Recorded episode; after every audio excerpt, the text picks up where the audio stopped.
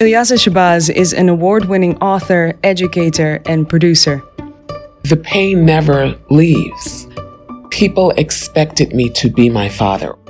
When you were born, though, Ruby Bridges still had to walk through that front door of the public school, escorted by U.S. Marshals. Governor George Wallace was still to block black students from the university. The Civil Rights Act of 1964 yet had to be passed. There was so much that still had to be done. Do you feel that the progress that's been made has been enough? Um, no, well, no. Ilyasah Shabazz is an award winning author, educator, and producer. She authored five historical novels and is currently producing a television series based on the life of Malcolm X with Sony Pictures Television's TriStar. As the founder of Ilyasah Shabazz Enterprises, Ilyasah produces a variety of forums dedicated to power, possibility, and sovereignty.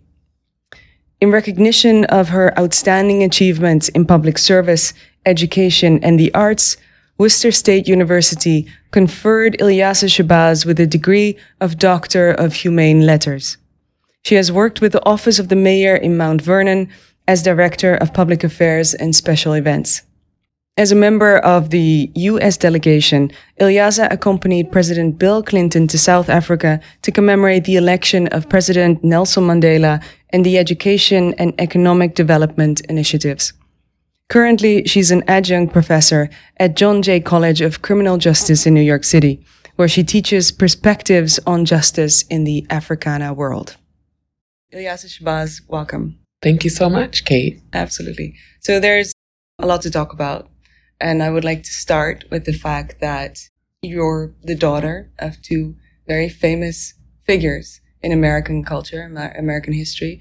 And I think that can have, you know, two sides to it, right? It can be a blessing and a curse because for some children, it might feel like you have the weight of your parents on your shoulders, right? Of their legacy. But for others, it can serve like a, as an inspiration and, you know, a motivation to do better and to be better. So I was wondering how your parents being famous influenced you in your life. I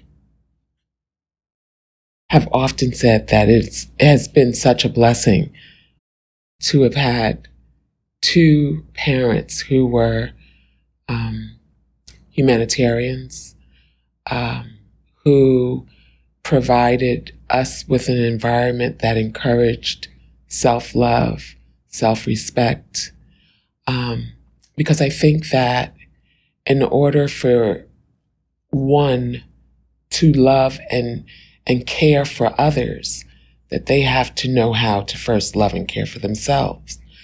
And I think what was really important for my mother was she made sure that each one of her six daughters, you know, in the absence of her husband, learned about the significant contributions that women made to the world, that people of the African diaspora, um, indigenous first world nations made to the world, and Islam made to the world. And so we grew up with a really strong sense of ourselves, loving who we are, so that if we saw injustice, you know, of any kind, that we would lend ourselves, right? Because for me, you know, I grew up loving who I am. And as a result, you know, I saw myself as a reflection of you and you as a reflection of me. Hence, if you, um, you know, in, incurred any kind of injustice that I would, you know, leap in to help, just as I would help myself. She instilled you with a kind of compassion that otherwise you think you wouldn't have had. That's right. Um, I think self love was really important. And in order to love others, you have to know how to first love yourself. And actually, speaking of, you know, loving others, you had a birthday uh, not too long ago. and what struck me during that birthday was that you had these amazing female friends who spoke movingly about their relationship with you. And it was quite touching, to be honest, for me to see that. How important are those friendships and role models to you? Um, they're important. What I did is I invited mostly those who had either impacted me in some way in my life or whom I admired and respected, much like yourself. You know, I admire you, I respect you.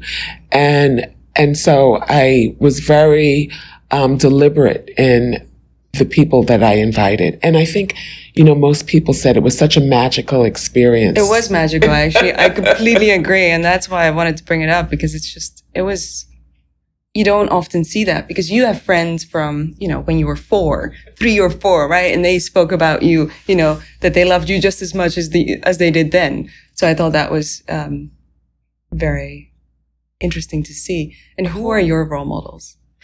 My role models, um, gosh.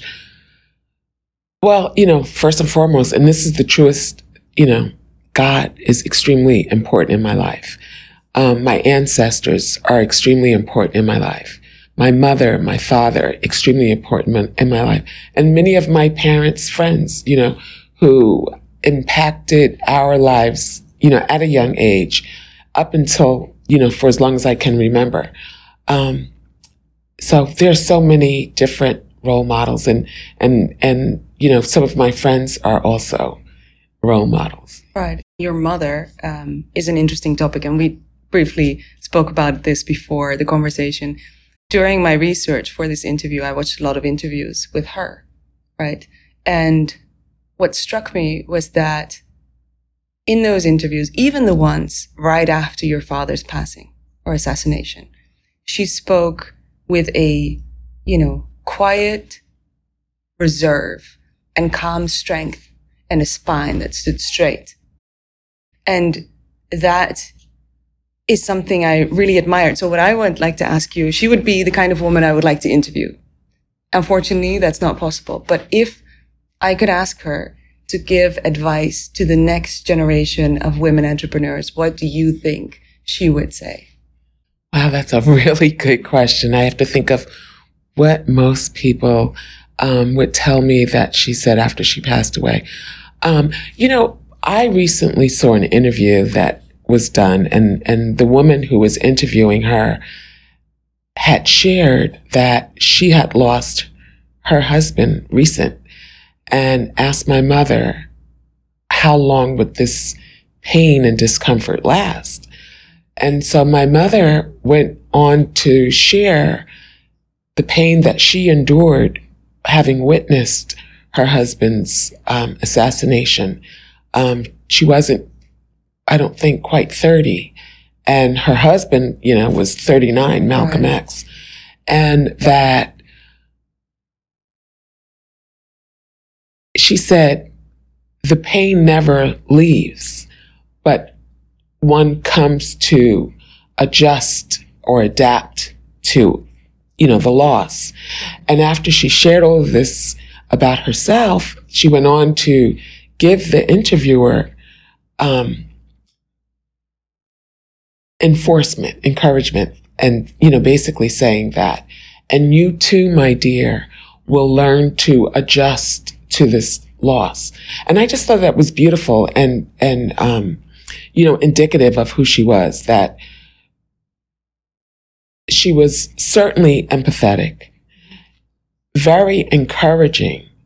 And I don't think she ever wanted anyone to not believe in themselves. And so she would encourage all women to know their value, know their worth, and to pursue whatever dreams they have. And along that you know, along the way to ensure that they're giving something back. Good advice. and what would your, because you're a role model now as well, what would your advice be? Would it be a similar advice? Yeah, I think it would be similar. I think it's so important to recognize our value. You know, I think that when we recognize our value, we find our voice early in life. And when you find your voice, you know, there's nothing that stops you right? That you, you always believe that you can accomplish whatever it is you want. And you have to just set your mind to, you know, whatever these goals are and live a very purpose um, life. And so, but following that, you know, having confidence, I can imagine that that's not something that comes natural to everyone. Sometimes you might not feel it. Right. There must have been on your route because you're a successful woman entrepreneur. You are an author. You're a producer. You do so many things. But were there any setbacks during, you know, your career? And what were they and how were you able to go through that with confidence? Okay. So when I, when I was in college, you know, at my party. You learned I went to camp in Vermont, right? Um, I went to a girls' prep school, right? Um, I had a very interesting journey. And by the time I went to college, people expected me to be my father or who they thought my father should be or was, right? And so they thought that I was going to be this fiery, revolutionary, person that, you know, and what they found was someone who was like, say no to drugs, say no to teenage pregnancy, you know, say no to certain things. And I wasn't exactly who they thought I should be. And I had to push through that. Right. It was very difficult time for me. And, did and, you, did you at that time fully understand who your father had been? Not at all. And so, um, to your point, I had called my older sister and I was like, you know, who am I supposed to be? This was really, you know, difficult, but I was not the person that they expected. And she said, you don't have to pass a test to be Malcolm X's daughter. You already are. But what I got from that is if you have a good relationship with God, you know, understanding, you know, at the end of the day, that's, you know, the judge of how you're living your life um, and you can look in the mirror and, you know, like the person that you see, then that was very helpful for me. And you speak of God. Are you religious? Oh, I don't know about religious, right. but I am a Muslim. I was born a Muslim. I made Hajj. Um, and it is a religion of peace and, and, you know, enlightenment and understanding. Um, my grandparents, my mother's siblings were um, in a Baptist, and so I used to go to the church a lot. You know, when when I would go to when I would go to my fun church, I would go. We would go to our grandmother's like after camp or during holidays, and so I'm like, I'll go to church. My sisters were like, "You're going to church again?" You know, and I loved it. I loved the gospel music, and it was um, uh, Episcopal. I I don't remember, but it, whatever. Uh, Baptist religion. Seventh day Adventist? No, it wasn't that. Um, I can't even think of it right now, but it's the kind where you get really excited. Pumped up, yeah. you know? And so, you know, right. And I would see people like getting the Holy Ghost, and I was waiting to get the Holy Ghost, but I would never get it, oh, you no. know? But, you know, I say that to say, I do believe in a higher power. When I made Hajj, I experienced a religion that was no dysfunction. At least I didn't feel any kind of dysfunction. It was very loving and kind and peaceful. And it, it was just something really beautiful. And, um, and so it reminds you that, you know, your life is to have meaning, that we are to lend ourselves, um, that you know, it is inevitable that each of us will perish. And while we're here, we make the best of it. We give the most. And, and, and if there is injustice, which I think is so unfortunate, can you imagine if there was none? That would be great. I think that's called heaven. If there was no, you know, sexism, genderism, r- xenophobia, racism, you know, and we were able to live our lives based on the passions that we have. I wouldn't have done this work, right? I probably would um, be gardening. I would be a singer. I can't sing. A swimmer, you know. There are so many things that I love. I love design, interior decorating. There's so many things that I love, but you know, I, I focus on injustice because th- those are the kind of values that my parents instilled. And so, um, in terms of successes, what has been your your greatest success in life on a professional? On a professional, making sure that my father's legacy was more accurate and, and reflective of who he was because um, you know there was this false image of Malcolm right? Instead of seeing his compassion and what he was fighting against at such a young age there was this false image of him and so I set out to write books um, a children's book middle school book young adult books that as my mother you know, often said the work wasn't to glorify Malcolm, it was to ensure the next generation were beneficiaries of, of that work. Because a lot of people do speak um, very lovingly about Martin Luther King, for example, but those words are not always shared about Malcolm X. That's right. That's right. And, you know, when the reality is that both challenged injustice, uh, Dr. King's contribution was civil rights. My father's contribution was human rights. You know, he said that uh, we demand, uh, what did he say? We demand our human rights as your brother, ordained by God. And that was what his work was. So I think that it's misinformation. You know, instead of looking at the injustices, mm-hmm. right?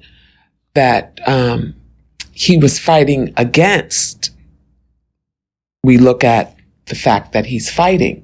What is your what is your fondest when you think of your father in a personal setting? What's your fondest memory? Do you have any memories? Um, so my father, I wasn't quite three years old. Three, yeah. yeah.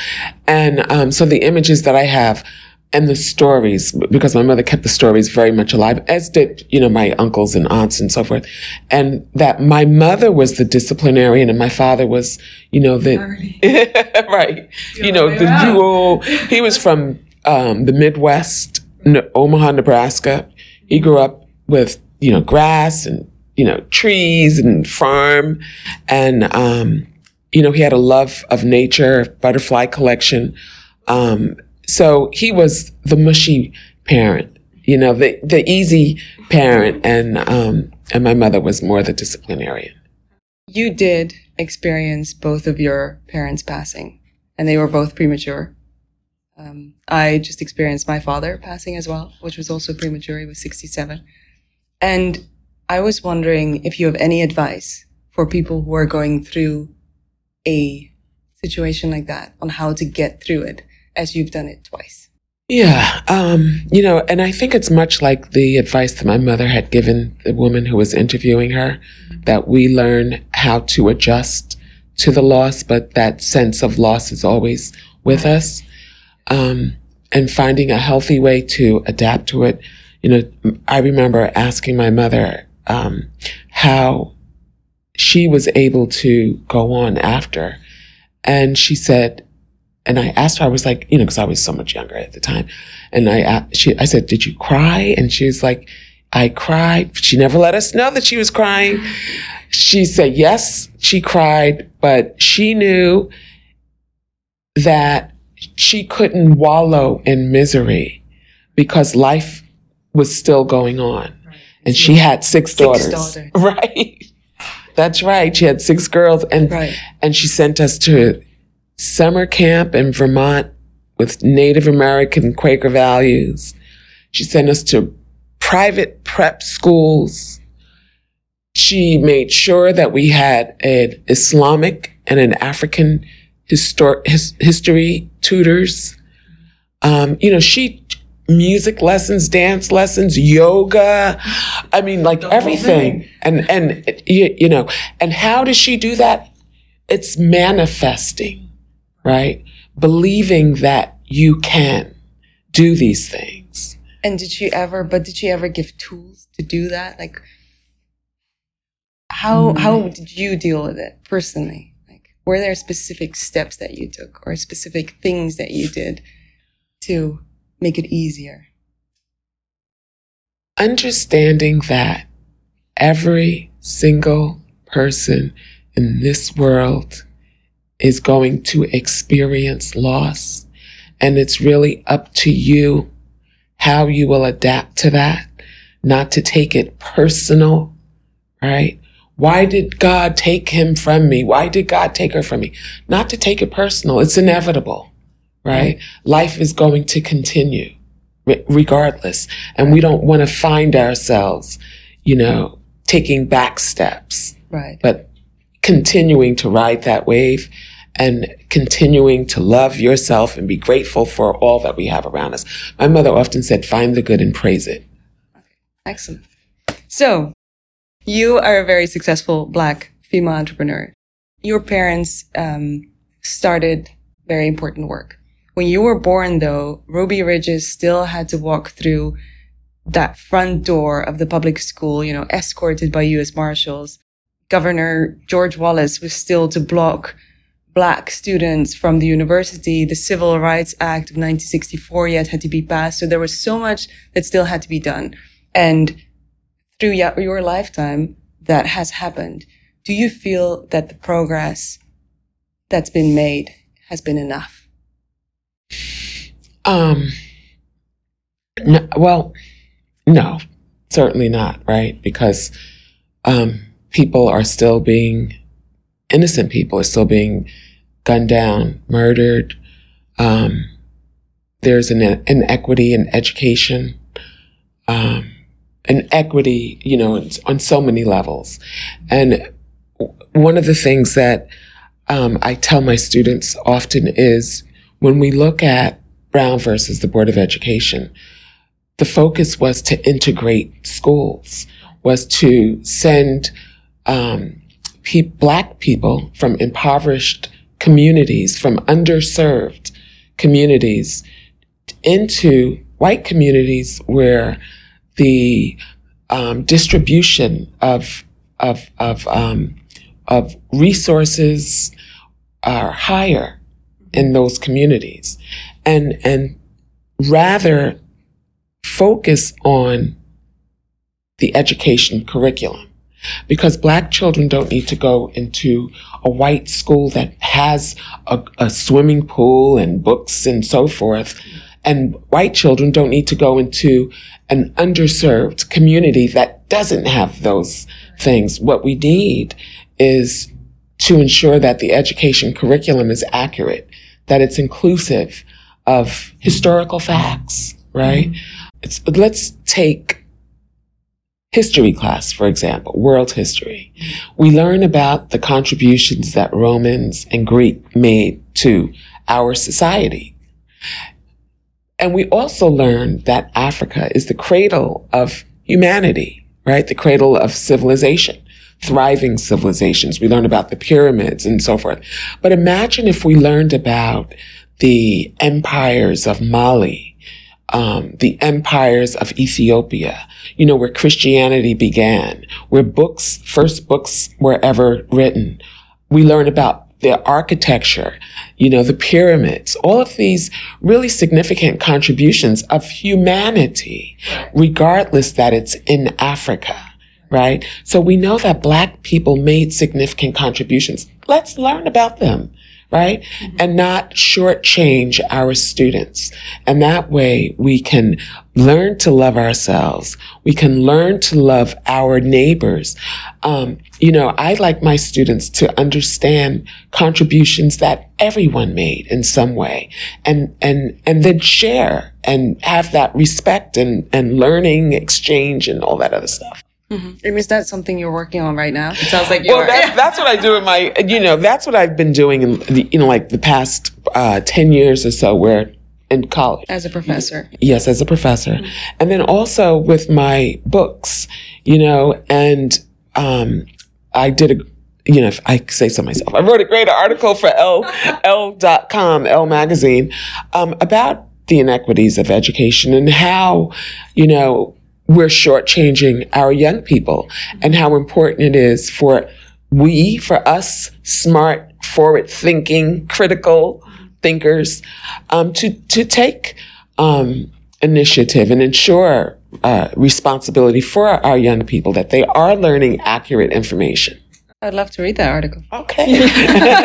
so we're going to put that article in the description of the podcast.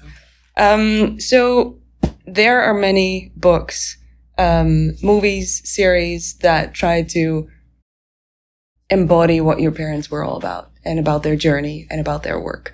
And some of them you wrote, some of them you helped produce. If you could choose one of those movies, books, series, articles, which one would you recommend the listeners or the viewers to watch or read? Malcolm X Make It Plain. I think that was a really good one. I haven't seen it in a long time. It's hard to, to get the book now, but it's a great book.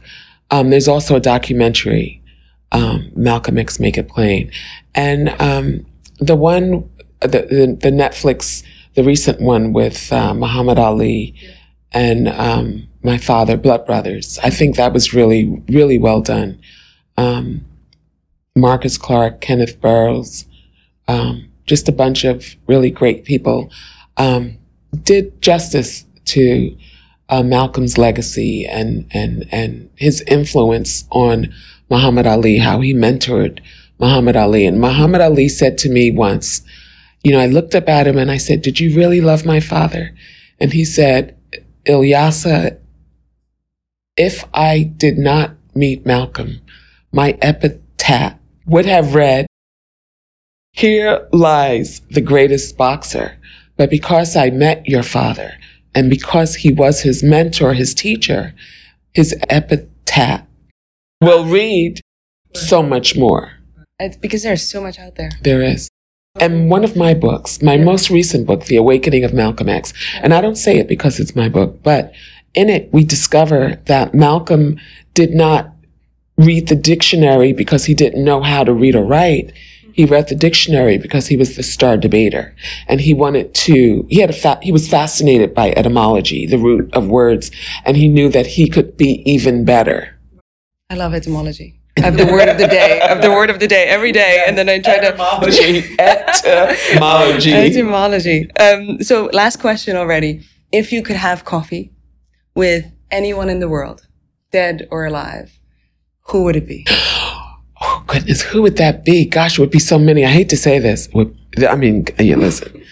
It would be Michael Jackson. No. It would be my mother. It would be my father. It would be um Aset and Ausar. I know. I'm sorry. I couldn't. I don't know that I could just.